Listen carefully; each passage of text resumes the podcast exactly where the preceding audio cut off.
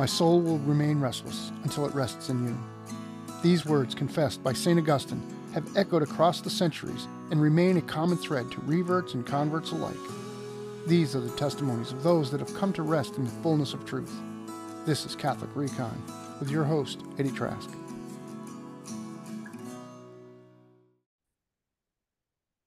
Hello, everyone. This week's guest is Dr. Tom Curran, who I have to I have to give a little bit of an intro here because I was absolutely thrilled to find his podcast, and I'll tell you a little bit about our story of meeting uh, in a second. But you have to check out his podcast, Dr. Tom Curran podcast. He received his PhD in systematic theology from the Catholic University of America a graduate degree in theology from the Gregorian University in Rome, an author of more than five books, one of which I I have to recommend, even though I haven't read it, just based on the reviews, based on the the, the sample that I did see. It's called The Mass: Four Encounters with Jesus That Will Change Your Life. Uh, this was listed on a top 10 Catholic bestseller list. And as a speaker, Dr. Curran has given over 2,000 presentations to more than 350,000 people in 35 states and six countries. What I want to mention is I went to the Seattle Men's Conference. I think that was about a week ago, right? Man, yeah, yeah where's the where does the time go? Um, and Tom was the last speaker, and I decided to stay. And I could have easily left to go to the airport a little bit early to give myself a buffer, uh, but I decided to stay. I decided to stay to hear this man talk, and it was fantastic. What I appreciated about the talk is that he started off saying, You guys have heard a lot of words. You have heard a lot of words. And so I think about a lot of podcasts, I think about a lot of apostolates. We hear a lot of words. But then what Tom did was he acknowledged everything that is good about those words, but do we take them to heart? Um, and Tom, first of all, welcome to the show. Um, that was a lot of words to introduce you. Uh, but I wanted to tell you again that that was a fantastic talk, and it really it really spoke to me, and it's something that people take home, and they can they can live it out uh, according to what the Holy Spirit wills. Well, it's very kind of you, Eddie. Uh, and I uh, let me just say this: that uh, I I also enjoyed our our engagement, our dialogue very very much, and I I want to hear more because I, I want to dive into that men's conference, but I also want to honor the the theme and and the the the intent of your podcast here as well, since I'm a guest on on your show. Absolutely. Uh, now you said you wanted me to pray to get us started, so uh, there's so much to say. If we're not praying, uh, we might go off on the wrong track here. So agreed, agreed. Let's do it. Yep. All right, let's pray. In the name of the Father and the Son and the Holy Spirit. Amen. Heavenly Father, in Jesus' holy name, we come before you. We thank you for the gift of being alive, that you have created us for this moment, and in this moment, we invite you to be our good shepherd, Jesus. We invite you to anoint us, Holy Spirit. We uh, plead with you, Holy Spirit, to release within us the the sensitivity uh, to your power and your presence at work in our conversation. Holy Spirit, uh, we ask that your power would be at work uh, through the gifts that you have given to us, that we might be vessels honoring the Father. Father, we want you to be honored in all of this. And we know, Lord, that you uh, you know in advance all of those who will ever come into contact with this conversation that we're having right now. And so we pray for them. We pray for you, dear brothers and sisters, as you come into contact with this conversation uh, in whatever format that it is, that you would sense the Lord knocking on the door of your heart. You would sense Him coming and saying to you, Let me in. I know you by name. I'm coming. I brought you to this contact with this, con- uh, with this uh, podcast so that I could come closer to you, so that I could bless you. And so, Lord, we say yes to those blessings as well. Whatever it is you want to do in our lives to this conversation, we say yes, Lord. We just want you to be glorified in this. We just want our lives to be fruitfully used by you. And Lord, we thank you in advance that we know you are a faithful God. You are true to your word. And uh, and we just say, Lord, uh, even just shock us with your generosity and, and how it is you manifest yourself uh, in this moment, through this moment, and through what happens in our lives. And Lord, bless Eddie, bless his wife and children bless his uh, apostolate and the work that he is about. uh, may it bear more fruit than he ever even could imagine. In Jesus' holy name, amen. Amen. I so, put a lot into that prayer. I I really I really appreciate that, Tom. Um, so to your point, right before you prayed, what I noticed in the men that were around me, and what I noticed in myself was that in the midst of that talk, in the midst of that conference, there are testimonies that are developing and there are stories that are developing. There were men when I went into the church, probably halfway through the conference, they had confessional lines on either side of the parish. And I I would have guessed there were 50, 50 people in line at that point, and some of which I'm sure were very heavy duty. I mean, how some of these men, some of which you spoke to, probably hadn't been to confession in a long time. And I think that these conferences, the speakers draw that out in these people. Hey, it's not to overuse the word here, but it's safe. It's safe. You can return to the sacrament of reconciliation for many of you for the first time in so long.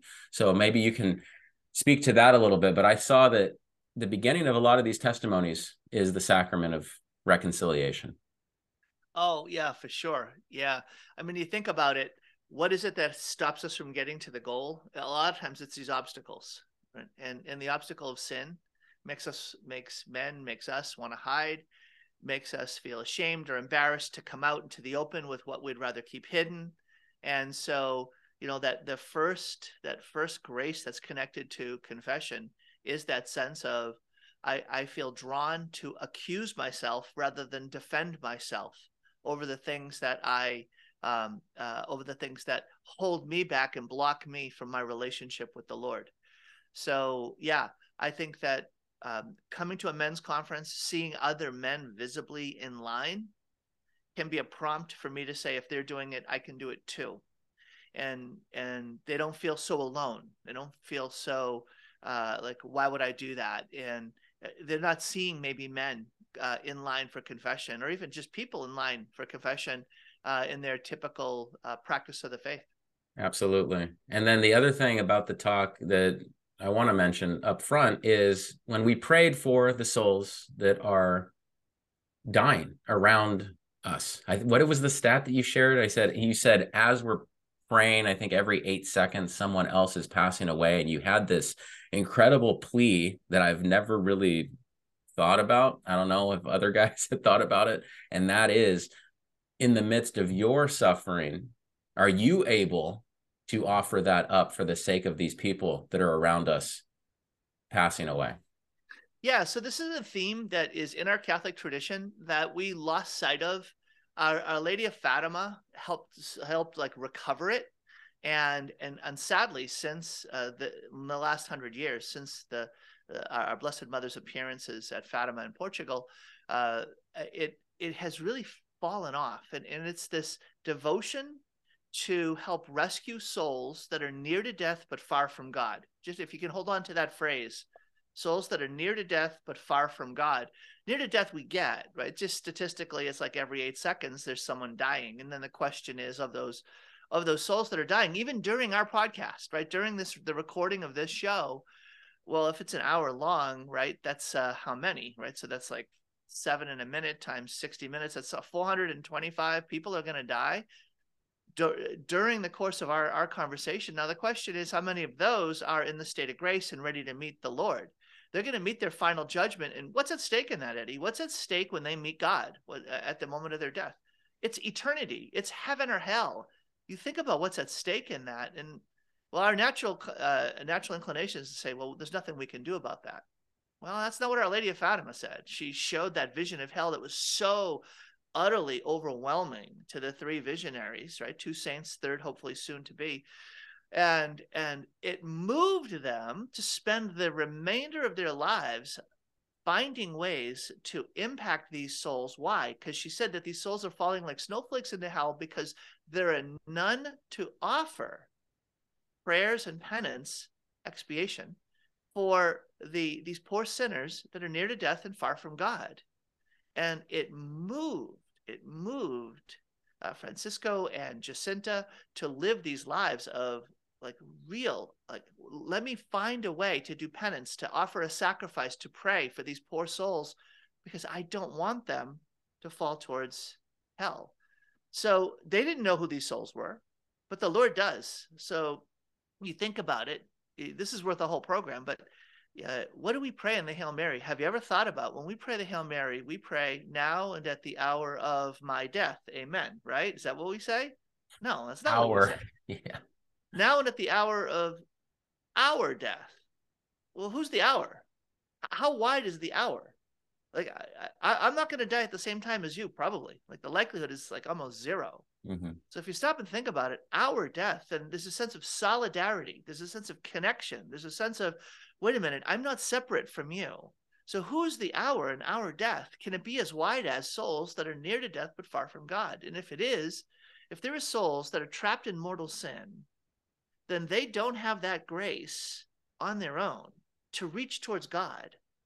And if you think about it, in the hour of death, they're confused, they're exhausted, they're they're probably overwhelmed by, by what's happening to them. They're not they don't have a clear presence of mind. And so why wouldn't we want to be saying, Lord, I want to stand, place me on that mission, that spiritual mission of being right at the gate of hell and just saying, Lord, I offer up my suffering, I offer up these prayers for these souls that are near to death and far from God. Lord, just please roll away the stone so that you can come in and raise them from spiritual death like Lazarus. You know, that that's a boy, talk about a work of evangelization. you know? Amen. Amen. So how do people build that habit into their daily lives? Because I think one of the biggest uh, difficulties in whether you're returning to the faith, just came to the faith for the first time, is what is it that I focus on? And so we get caught up in a number of different prayers, maybe. Am I doing the right prayers? How would you recommend remembering just that monumental fact about those around us? Yeah. So, uh, part of what I've done over the 25 years uh, of the last 25 years of doing church work, I've been doing it since uh, 1989, and um, but since like 1999, I've also been uh, an executive coach to CEOs and senior executives. And when I would go into them and I would meet with them, I wouldn't just start with, "Okay, what do you want to talk about?" What I would say to them, the first thing I would write, I would write it on the whiteboard. I love whiteboards. Is I would say, "What's at stake right now?" not what is hap- not what is happening, but what's at stake in what's happening. And so, uh, if we can stop and just when we wake up in the morning and just ponder and just say, well, what's going to happen today? No, no, what's at stake in my today? What's okay. at stake? What's the good that's at stake? If we can start pondering that question instead, then it shifts the conversation away from mere what to like why like, why is this important? What does this lead to? That can impact, that can radically break through and really, frankly, cause a change in our whole lives. Because, Eddie, if you think about it, I if I worry or if I'm concerned or if I have this the word is solicitude, if I've got this deep passionate care for the souls of those that are near to death and far from God, it probably gets traced back to the fact that I realize there's something at stake in my life. Like Eddie, think think about it. Folks that are listening right now, hey, all of you, there's something at stake in your life. Do you know what it is? If you don't, you better find out, right?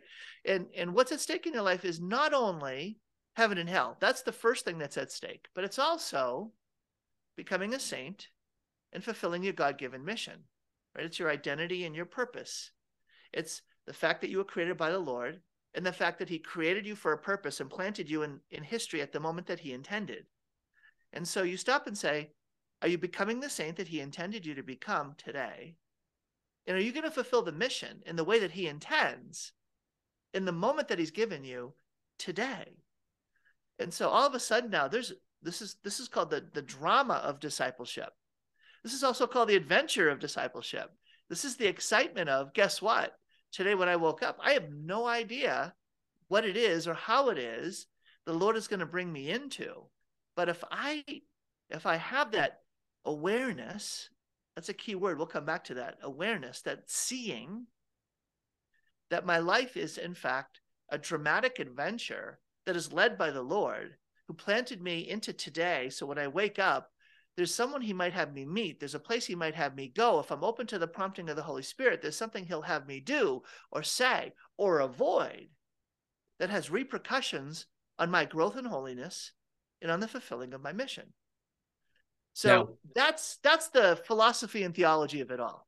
So when you say open to the Holy Spirit, I use that phrase. I, have used it now for for years. What practically does that look like for for you and for those that you've spoken to? Yeah, I'll tell you a story. So th- this is the kind of thing that happens every day, right? So I think I uh, I might have said it to you. One of the things that if we're going to be witnesses to our faith, there should be rich stories connected to our faith that are unfolding in our lives on, on a regular basis. So uh, I'll, I'll give you two stories that are connected to my daily life, just daily duties in life. So one of the missions I'm on right now is helping families move to a place that will help their families flourish. So if I was going to do that, I needed to become a real estate agent. So I became a real estate agent. Not because I love selling real estate, but because I love families and I want families to be able to move from where they're at to where, where God's calling them. So, uh, in the midst of all of this, I was um, uh, I was at an open house, saw a couple people, and met this guy, but I could not remember. I didn't have his number, and I'm like, okay, I, ah, but I know where he worked because he told me where he worked. So I'm like, well, I'm gonna go find him. So he worked at a hospital. He's a doctor. So I went to the I went to the the uh, into the hospital, the, the the main like entry area. I said, "Hey, I'm looking for a doctor. What's his name? I don't remember. He's tall." they said, "That's not going to help." But I'm like, "Okay, well, uh, he he, you know, is an OBGYN. Oh, okay. Well, that that's over on the fourth floor, way down the other side of the hospital. Go down this long hall, go up the elevator, etc. So I went down the long hall, went up the elevator, went into the uh, waiting room. I'm like, "Well, now what do I do?" And I looked and I noticed that. Um, I noticed the name. There was one nameplate different than the others, and I knew he had just moved in here. Moved here. I'm like, oh, I bet that's what it is. So I looked him up on the internet. Kind of a stalker here, huh? and and sure enough, I found his picture. I'm like, that's the guy. I said, okay, now I know his name. Now I'm going to be able to reach out to him. So I'm like, okay, I'm going to leave now. So I left, and as I left, I came, and the elevator was there. Open door. Went into the elevator.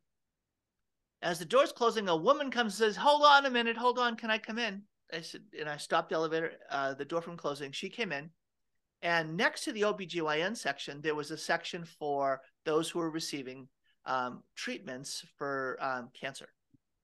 And so she came in and she had on a cap on her head that you could see was a, a sign that she had probably lost her hair from, from treatments. She's my age. Uh, no, no, she's probably about 10 years older than I am. So she's like uh, maybe uh, late 60s, close to 70, right? So she uh, gets in and and I just say, "Hey, isn't it, you know, isn't it so good that the weather's changing and it's getting warmer?" And, and she said, "Well, yeah, it's yeah, I guess so." And and she comes down. I'm like, "Okay, she's a little bit burdened. She's kind of weary with what's happening in her life right now." And I said to her, I said, "Well, I hope you have a great day." And she said, "Well, God is good." As she's walking out of the elevator, and I'm getting out too because we're back down at the main floor. And I said, "All the time." And as she exits the elevator, she turns in the same direction that I am, which is going to take us down this very long hall to the front entrance. And I'm behind her. And something inside of me, someone inside of me, there's this little prompting. Okay, take away, let's not use such a like a fancy word. There's this little nudge, there's this little push that said, talk to her.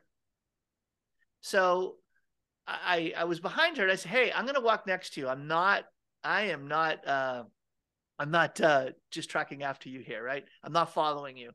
And uh and so she is walking beside me now and and I'm like, "So how's it going these days?" She says it's going hard right now. And I said to her, I said, uh, "What's your name?"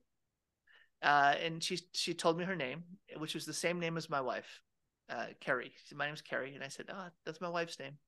I said, I've got to reveal something to you, Carrie. she said, What? I said, I'm an angel sent from God. And she just looked at me as we're walking down the down the hall. I said, Angel means messenger. I said, God sent me here. I'm going to pray with you right now as we're walking. I just put my hand on her shoulder as we're walking down the, this long hallway. And I started praying with her right there as we're walking down the hallway. Lord Jesus, just bless this dear sweet sister in Christ. I thank you that you brought her in touch with me, that you made us meet, Lord. I wasn't supposed to be here at this hospital. I, there was no reason for me to be. I thought I knew the reason. I, Lord, you sent me here to be here for her. You love this woman so much that you brought me out of my day to be here at that exact moment so that she would know that you love her and that you're taking care of her. That Jesus, you said, Come to me, all you who labor and heavy burden. I will give you rest. Lord, give this woman rest. Let her know that you're going to take care of her on this journey as we walk down this hall and the journey that she's on. Just bless her, Lord, and let her know that you have, you are the divine physician and that you're at work through all of these other physicians. Amen. Right. Something, it was something like that. Right. And, and we finished the prayer, got to the end of the hall. She looked at me. She's crying. She says, Thank you so much. I can't believe that was such a blessing to me. And she went off to her appointment and I went out the door. Ta-da. Right. yeah. Yeah. There's there's prompting right there. So that that's a that's a way of enfleshing the concept of what does it mean to follow a prompting? What does it mean to say? It means this, brothers and sisters, Jesus Christ is the living Lord. And when we are immersed in Christ in baptism, he the blessed trinity immerses is immersed in us just jesus said the father is in me as i'm in him. So if jesus comes to live in you the father is alive in you. Jesus says i'll send you the spirit. The holy spirit lives in us. The blessed trinity dwells in us as in a temple. And it's the holy spirit's role to prompt us and nudge us through the gifts he's given. There it is. It's through the gifts he's given. Faith hope and love and other spiritual gifts are going to be those points of contact with the personal nudge of the Holy Spirit to get us to say or not say, to do or not do things that will be the way in which we are the, the hands and feet of Jesus Christ in our day to day lives. You don't need a theology degree, degree for that. You just need an openness and a willingness to do that. Great if we can go back to the men's conference, when you were preparing for that and uh, preparing for any talk, what, how do you develop, I guess, the theme and what is your aim? What, because it, when you went up there, this is the other thing I appreciated. It did not appear scripted in any way. Maybe in some ways, you got to have your, your anchors, let's say, but you were just ready to navigate move with the with the audience which i really appreciate. So if you can speak to that that would be great. Yeah so uh i've been doing this for a while right? So it's i didn't start where i am now. It's a journey. And so the idea of sort of having the talk right the, the let's call it the canned talk that um, many presenters have, and that's not a bad thing because they know yep. the, the, the beginning, middle, and end. They know the flow of the talk, and they know the themes that are important, the stories that really connect. That's not a bad thing. Uh, that's not where I'm at in my own like journey of faith. So you might have seen uh, saw me. I had my little notebook out and I was writing down notes. So you know, I I prepared for that talk uh, up until the minute I gave it. So I I didn't really know what I was going to say. Uh, so no, I did honestly. Yeah, I, no, I believe it. It's just that's amazing. Yeah. So it was really just a matter of, and, and people, my, my friends were laughing at me. I saw some guys that knew me and they said, Yeah, so have you written your talk yet? And I'm like, Hey man, I got like seven hours of content. I, I am not sure what I'm gonna say, but I'll figure it out. You know, it's like the whole I just gotta be open. Talk about trust, right? I'm standing up there and I'm gonna trust that uh, the Lord is going to move me into the right content in the right way. So I did have a few anchor points that I felt I brought into the into the uh, into the conference that were based on what the conference uh, uh, organizer had said to me right? You know from brokenness to boldness right? So we want you to talk about boldness okay? I know that when i speak to men about boldness there are certain key ideas that are holding back boldness, right? So I talked about passivity and and effeminacy were two key ones. And then the, the larger framework was trying to break open this sense of, hey guys, this is just about you consuming more content, to you guys being open to an encounter with the living Lord who is knocking on the door of the right now moment of your life. He wants to break in, he wants to break open your life in a way you haven't imagined. And he is going to not only ask you to empty out, but he is going to fill you. But when he fills you, it's going to overflow and you're going to have to move, right? So it's it's those two words event and encounter. Event and encounter. And those are words that I really inherited from uh, our last two popes, St. John Paul II and, and Pope Benedict XVI. In studying their writings, philosophical and theological, those two themes really became so prominent in my own spirituality in my own living of my life of faith that life in time is not just this flow from past to future but rather it's the inbreaking moment. It's the right now moment where the lord is going to break into my life and that breaking in is not the flow of time as chronological movement from past to future but the inbreaking now is the time Theologically, that's called an event, a kairos moment, an inbreaking moment. And you know that you've had an inbreaking moment, an event, when you have an encounter. An encounter is a meeting, in this instance with the Lord, that is so tremendous that it shifts the entire direction of my life. So, theologically, an encounter is a meeting that shifts the direction of our lives.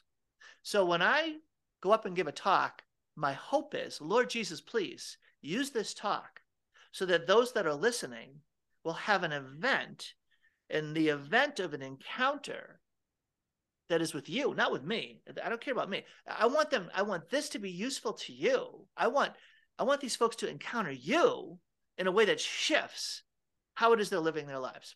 So that's the overarching thing that I um, carry uh, with me when I uh, go, give a talk. Yeah. So then you you you're understanding, Lord, use me because He uses people as conduits, and that's yeah. I think we personally, you and I, when we met before you even gave a talk, I felt we had one of those moments because our conversation, even though it was uh, probably cut short. Yeah, I was cut short, but I don't know. We had 10, 15 minutes together, and the number of things that we covered, that doesn't happen with everyone.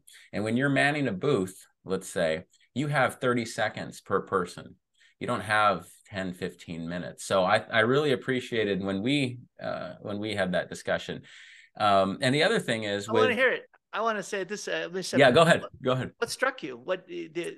So again, that you're uh, asked that you put me on the spot. First of all, okay, so if I approach someone at a conference and I just say, "Hey, uh, I, I don't even know," I just saw you look in my direction. I thought, "Hey, that's a person." For some reason, I'm I border between introvert and extrovert. I, I still don't know what, what I'm doing. It just depends on the situation, I guess. But I said, "Hey, I'll just go talk to."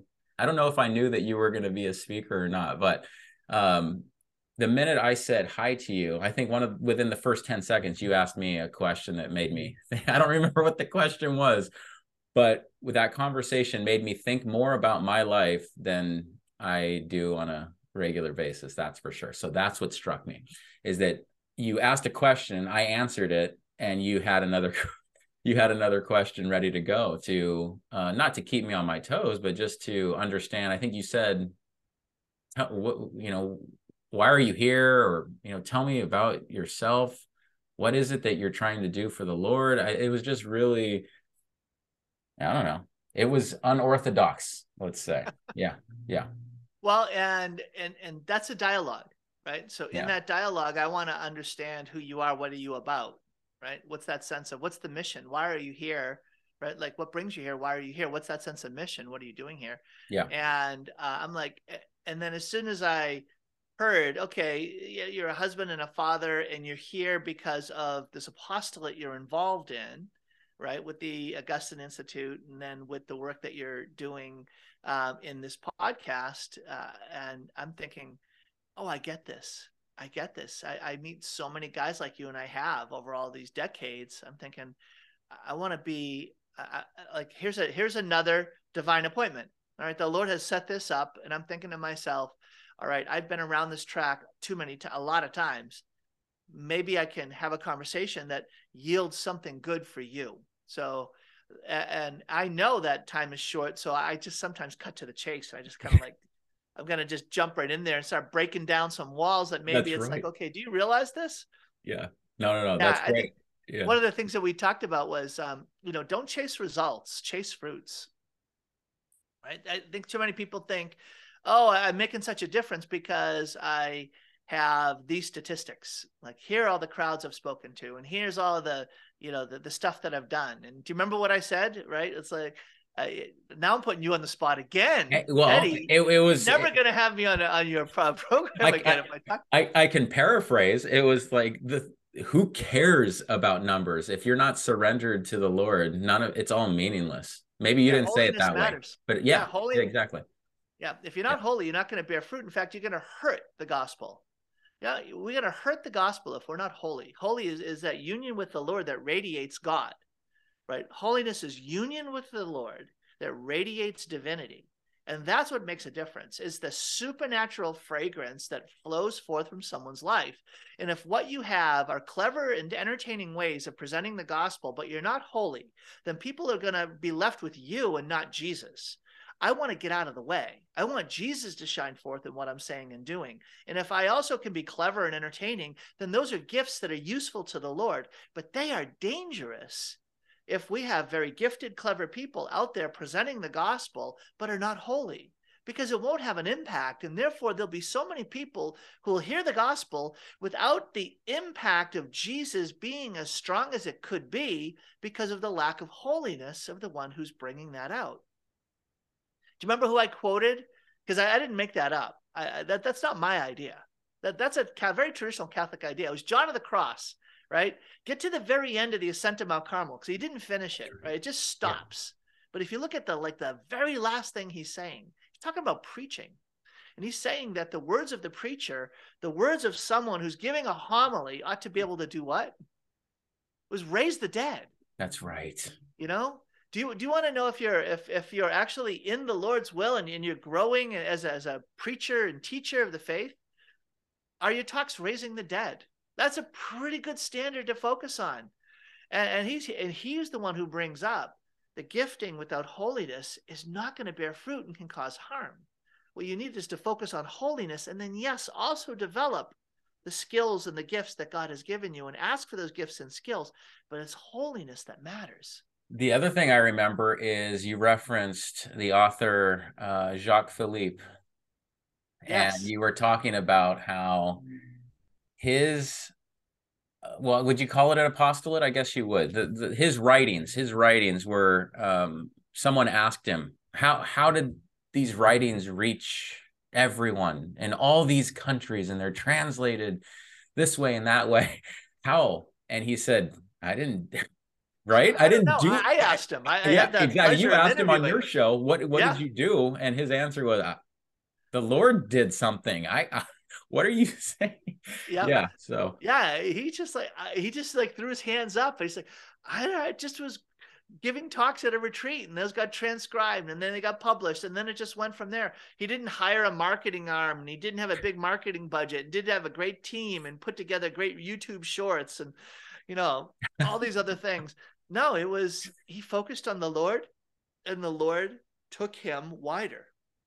And if you stopped and said to yourself, if if if you go wider apart from God, well, the Lord could still use you and He can redeem it. But boy, I that is that really what we want to do, right? So it's it. it I, I was told by a very wise my spiritual director years ago, a very wise holy priest. He said, "Don't be afraid of fame, but don't chase it. Don't be afraid of riches, but don't chase it. Don't be afraid of influence or power, but don't chase it. If the Lord brings it to you, then pray to be holy enough, docile enough, humble enough, pure enough of intention to be able to fruitfully use that for his glory. But don't chase it. That's an unworthy goal. Yeah, I think I I was skipping around different uh podcasts that you did and I think I did hear that when you were talking about um you're not saying i'm taking a vow of poverty like i'm so i'm almost rejecting i forget the word you used um yeah. as it relates to you're not shunning either side. You're just saying god right. what it's, what what i'm not rich or poor. That is not you can't say that is his will in this moment. You just say i'm open to your will and you actually mean it. Yeah you remember it's the test for indifferentia there you okay. go. There you go. Yeah yeah. So saint ignatius of loyola are you indifferent right? And indifferent doesn't mean not caring. It means not preferring. So do you prefer right? Are you happy with or do you prefer a rich life or a poor life right? A life of fame or obscurity a life that's healthy or sick, and uh, a life that's known or unknown? And the answer is, Lord, I prefer what you prefer. So if you prefer for me riches, I'll take it, but I'm not pursuing it. If you lead me from riches to poverty or poverty to riches, I'm I'm indifferent. I'm available to be led. I'm ready and receptive to be led into riches or poverty, fame or obscurity, right? Health or um, health or uh, or sickness, right? A long life or a short life. Lord, I don't care about those things. I care about you. I prefer you, and I prefer the life you have for me.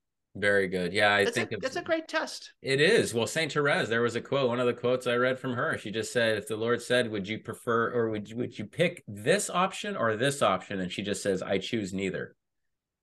I choose neither. He's asking, he's she's pretending, I believe if I remember correctly, that he's asking her, what do you choose? And she's saying, I choose neither, only what you want. And I just thought so, that was powerful. Yeah. Well, Eddie, this is also connected to the work of evangelization, right? So I want folks that are listening to this also realize that this is connected to the work of evangelization, apologetics, dialogue, all of those moments of the church's mission.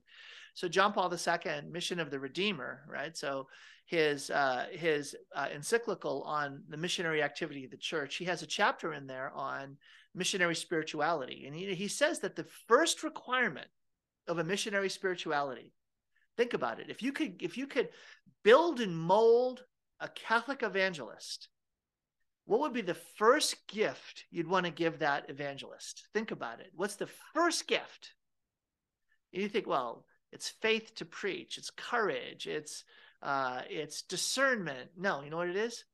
It's docility. It's radical availability to be led by the Holy Spirit. That's the first requirement of a missionary spirituality is complete docility to the Holy Spirit.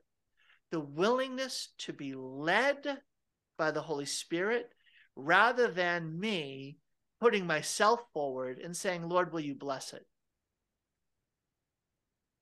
So that's something to pray for. Yeah. It is pray for that docility.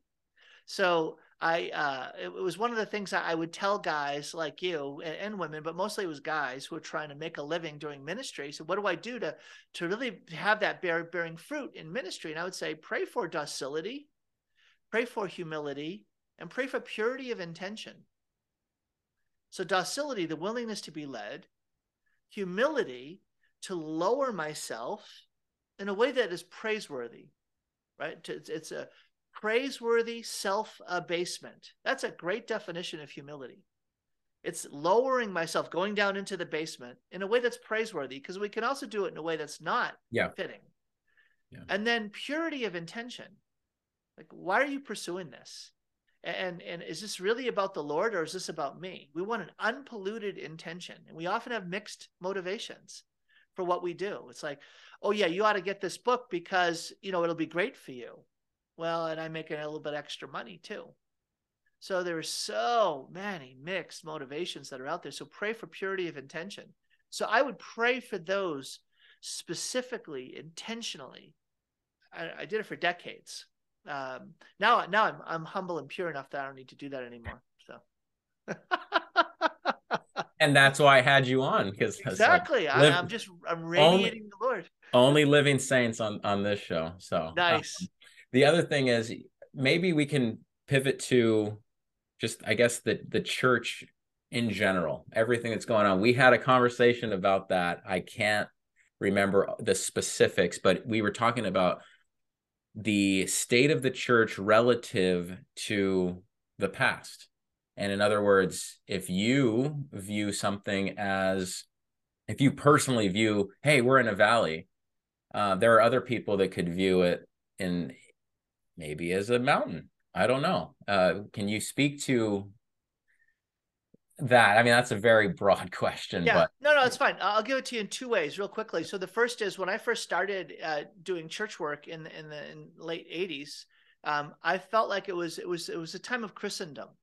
It was a time where the church was a respected institution. The, the phrase I use is had a seat at the table, the influencing the wider uh, community uh, and and it was just the case that the church had a visibility and a prominence and an acceptability. Yeah, there were disagreements, but it was sort of like okay, there's 20% and 20%, but 60% we agree, 20 we disagree, and 20 you know they disagree. This sort of the positions we hold, but there was a seat at the table.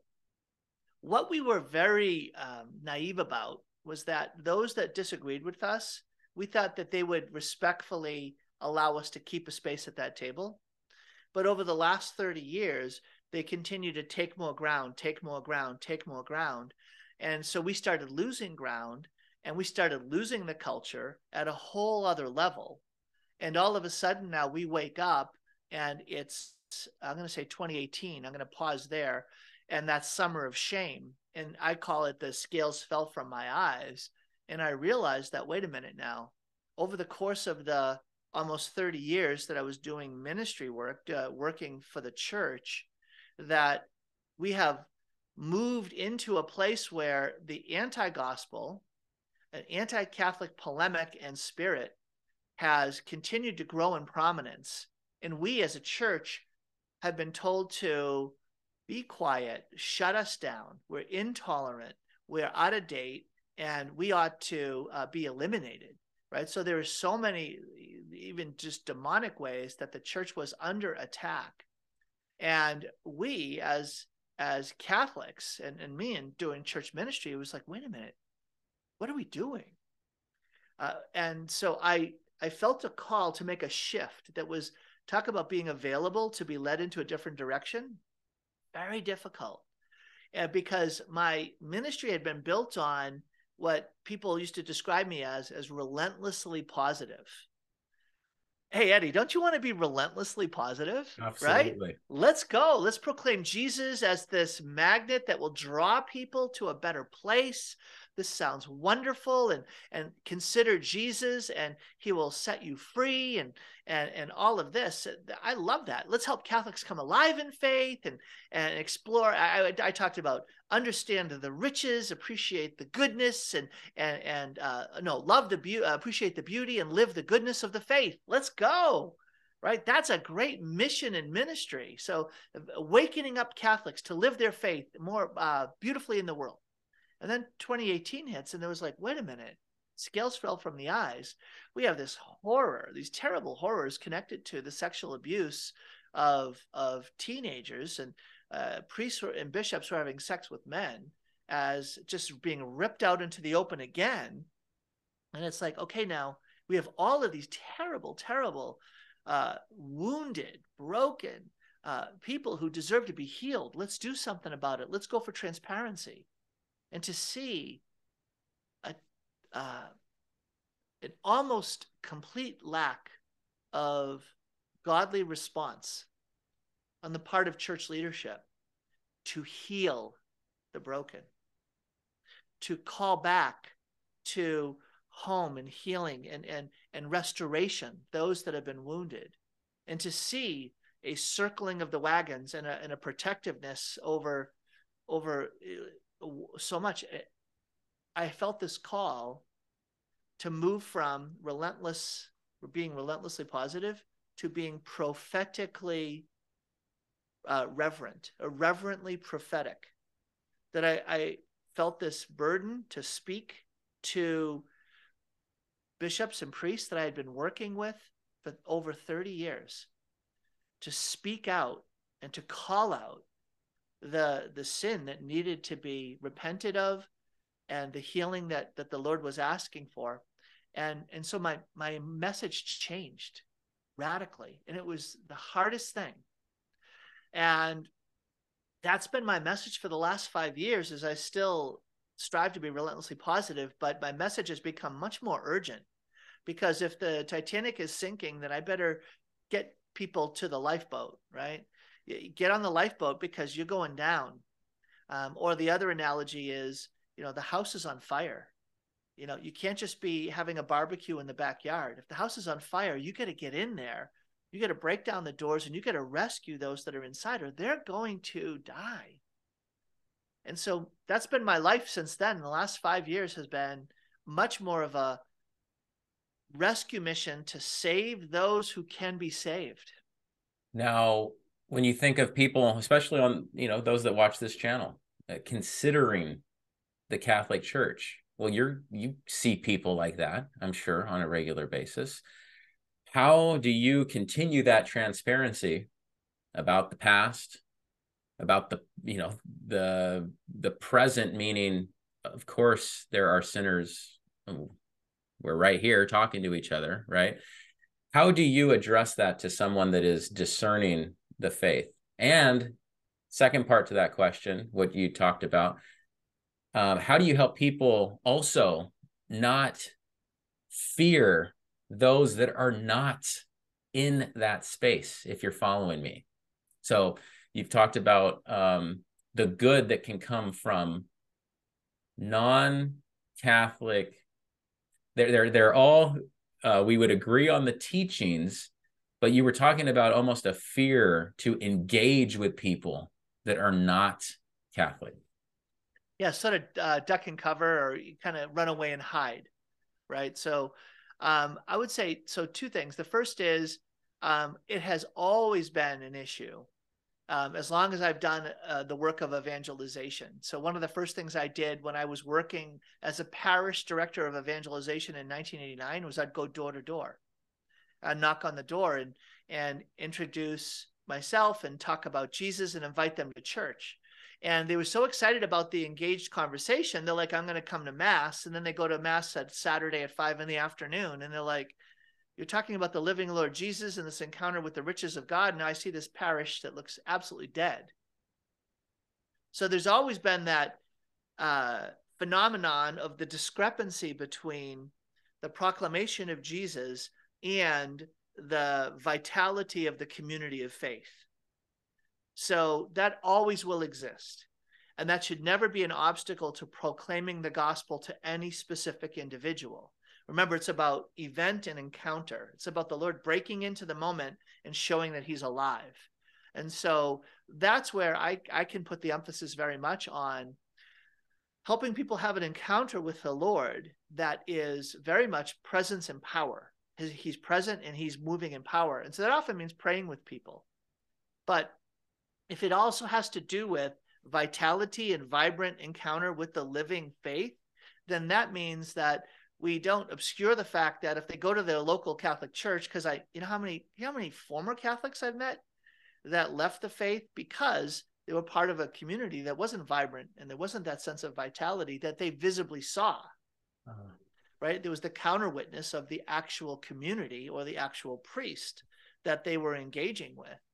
So it's a matter of saying, am I in the midst of a fellowship that is alive, that is vibrant, that I can then introduce them into. So whether that is a married couples group or a prayer group or a men's group or some other movement that will help me be able to show them that the living Lord is in fact the living God. So we just often invite them to come to our house with other families and then they get to see that sense of wow this is different.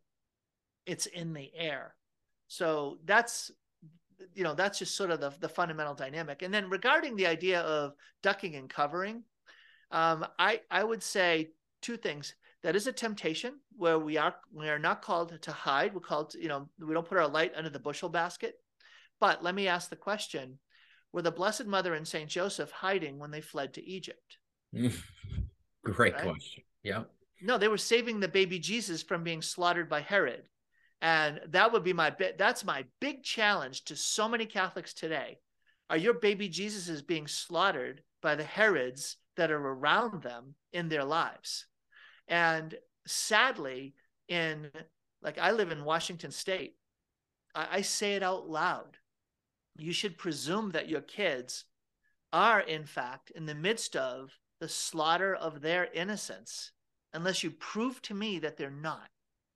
The default setting is that they are being slaughtered. Their innocence is being slaughtered. It's being slaughtered through, remember what I called this?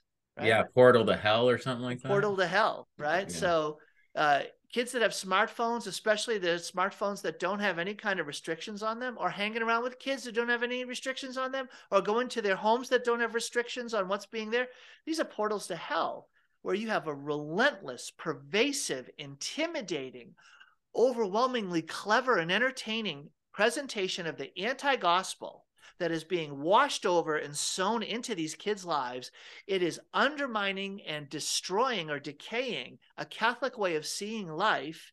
And parents are passive when it comes to recognizing the horrific influence this is having on their lives. Guys, you got to man up. You got to take some action here to protect your kids, to provide for your kids. And if that means moving, you move. You have to literally uproot your family. You move out of Catholic schools if you need to. I hate to say that, but diocesan Catholic schools, you should presume that their kids are your kids are going to lose their faith in the typical diocesan Catholic school. That's, well, what was yeah. the percent? You shared a percentage of the the kids that are raised Catholic by the age of 25. I think the number was 12. 12% would be retained. In other words, they would be going to mass as they were as a kid. Is that right? They'd be self-identifying practicing Catholics at 25. If they were born into a, a self-identifying Catholic home and they uh, now, right, and they were raised by the time they're 25, they, they have a number of those that are going to continue to be practicing their faith, self 12%. like one of my nine kids, right, is going to be self-identifying and practicing their Catholic faith. And so it's one of those. I I don't know if I said the phrase during the event. Uh, it takes a heroic effort to raise an ordinary Catholic. That that's the world we're living in. It takes a heroic effort. Wow. To raise an ordinary practicing Catholic today.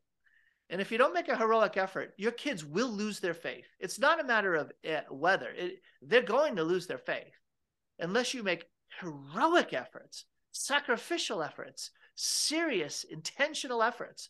Like we, literally moved our family away from friendships and and and a parish and and schools and teams and and family. We moved away from family.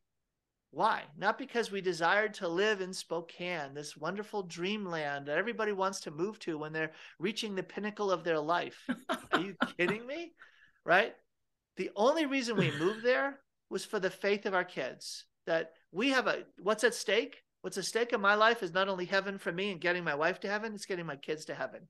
And so the question is, what am I willing to do or not do for that sake? If that's the goal, then staying in Western Washington was going to literally mean I was going to betray my ultimate call for the sake of more comfortable staying in place. I could more easily, comfortably stay in place. The idea of uprooting my family and moving, that was hard. That was incredibly hard. That would involve tremendous suffering. But then the question is do I want to make that suffering come upon my kids and my family right now? Or do I want to experience the number one suffering, the number one suffering that I hear in the voices of grandparents, and I have over the last 30 years, the number one ache in the heart that comes from the, on the faces and in the voices and in the message that come from grandparents is what did i do wrong?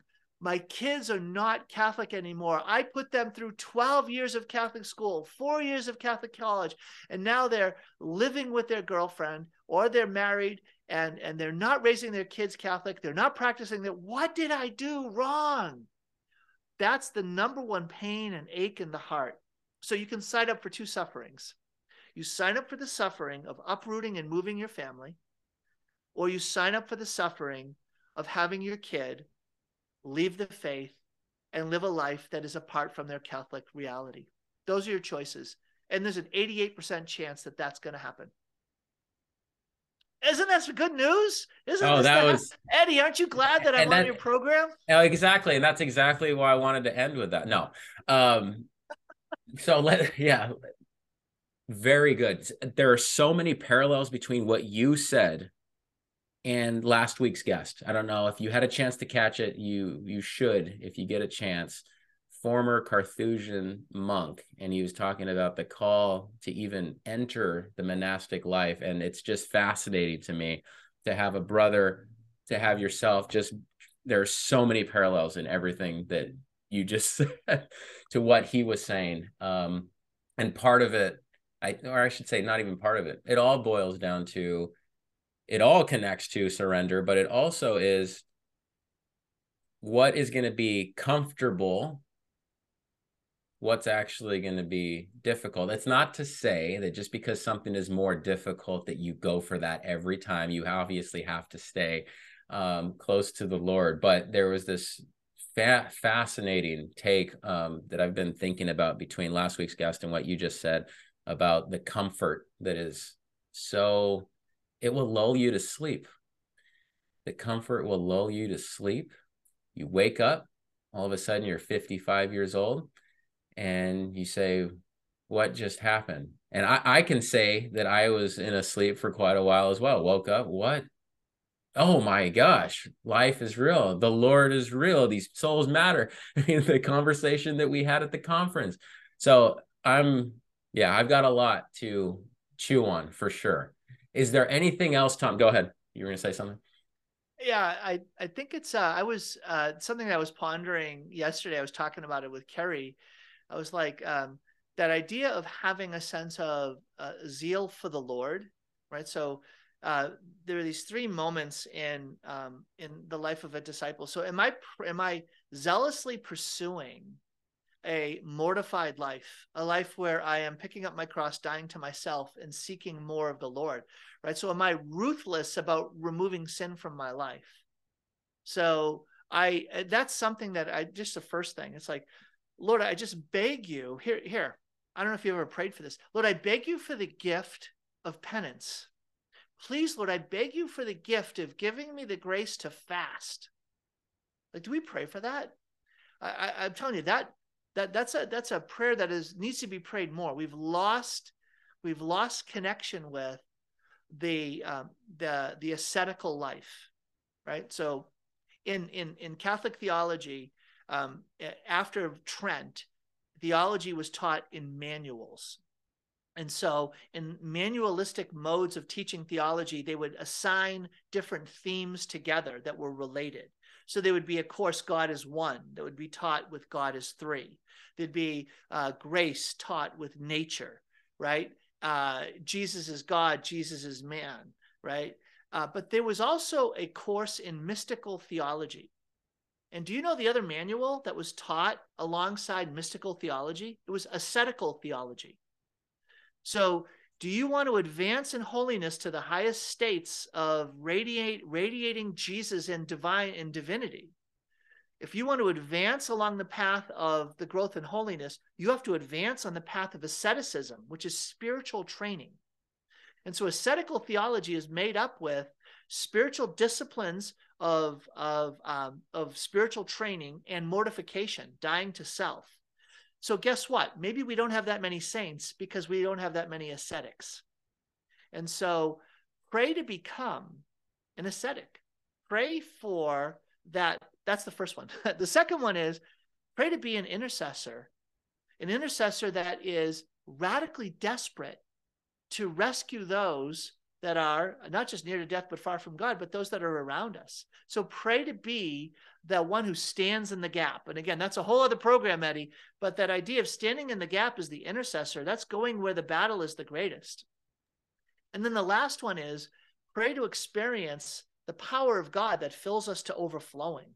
The, the, the, the Philip Neri uh, experience of praying in the catacombs and having the fire of God enter his heart, break his ribs, enlarge his heart, such that the very presence of God would radiate from his being. And when he, his disciples, were needed comfort and they were really confused about the spiritual life, he would just draw them close to his heart and they would just have washed away from them their doubts and clarity would return. Like, How's that for ministry? yeah, right. So why don't we pray for those things, right? So you pray for those things, watch what happens to your life.